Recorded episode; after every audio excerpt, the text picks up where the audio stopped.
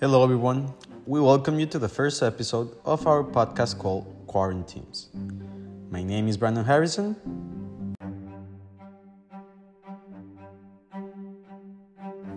And I am Alejandra Fernandez. I give you the most cordial welcome to this space that is yours and ours. Taking advantage of the fact that we are entering the month of October, during this first episode, we will focus as the main topic the upcoming holiday, Halloween.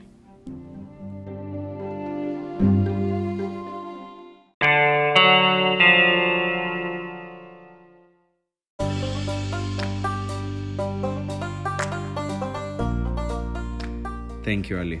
And yes, we are very excited to get started with this topic. First of all, we're going to talk about the history of Halloween where it was founded, when it became part of our culture and tradition here in the US, and why we wear costumes.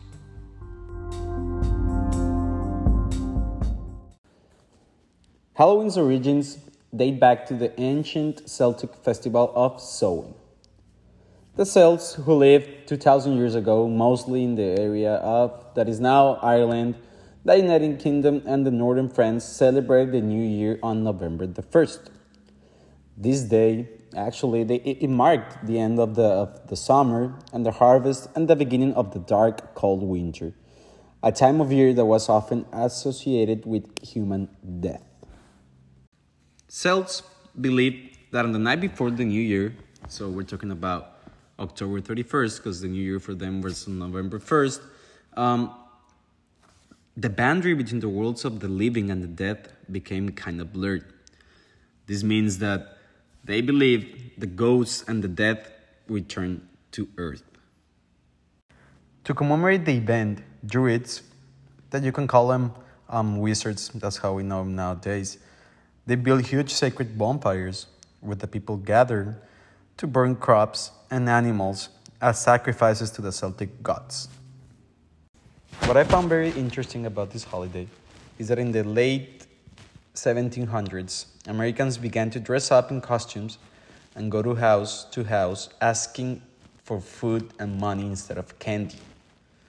And in the late 1800s, there was a move in America to mold Halloween into a holiday more about community, um, neighborly get togethers than about ghosts, pranks, and witchcraft. And about the beginning of the 1900s, um, Halloween parties for both children and adults became the most common way to celebrate the day. These parties were focused on games, foods of the season, and festive costumes.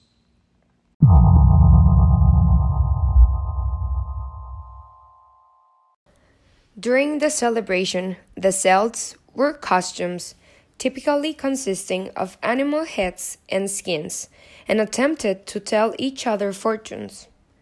The celebration of Halloween was extremely limited in col- colonial New England because of the rigid Protestant belief systems there.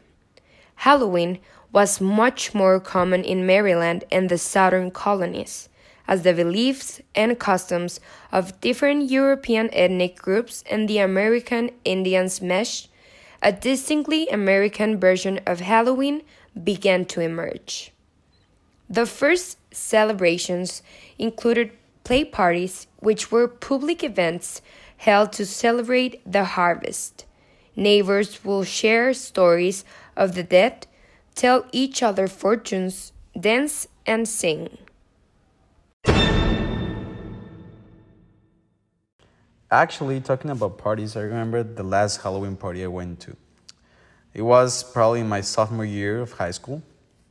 And actually, it was a, a lot about games, food, and telling creepy stories. That was my favorite part of the night. I had a lot of fun. I got dressed up as a skeleton, but it has not been my favorite costume, let me tell you. The one that I liked the most was when I was a little kid and I used to watch a lot of Power Rangers. And my favorite Power Ranger was the blue one. So my mom bought me the, the blue Power Ranger suit. I know it wasn't scary at all.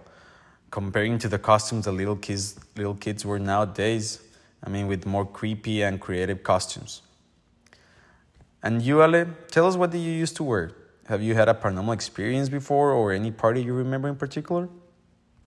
Of course, Brandon. Since I can remember, I usually celebrate Halloween in the company of my cousins and my whole family. Even until recently, my grandparents used to wear costumes during this holiday to have a good time with us. In fact, the story of my favorite costume is very funny. At that time, I did not like the idea very much. However, now that I see pictures and memories of that Halloween, it makes me laugh a lot, and I remember it as if it were yesterday. When I was about eight years old, my mom forced me to dress up as Jack Sparrow. She painted my whole face. She put me a wig, mustache, and bird on me.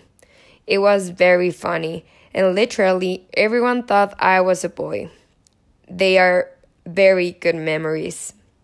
And how about you, quarantines? What have been your best experiences during Halloween? Tell us through the comments and don't forget to subscribe to our podcast to receive notifications of the weekly episode. This was all for today, Quarantines. We hope you had fun. See you in the next episode. Goodbye.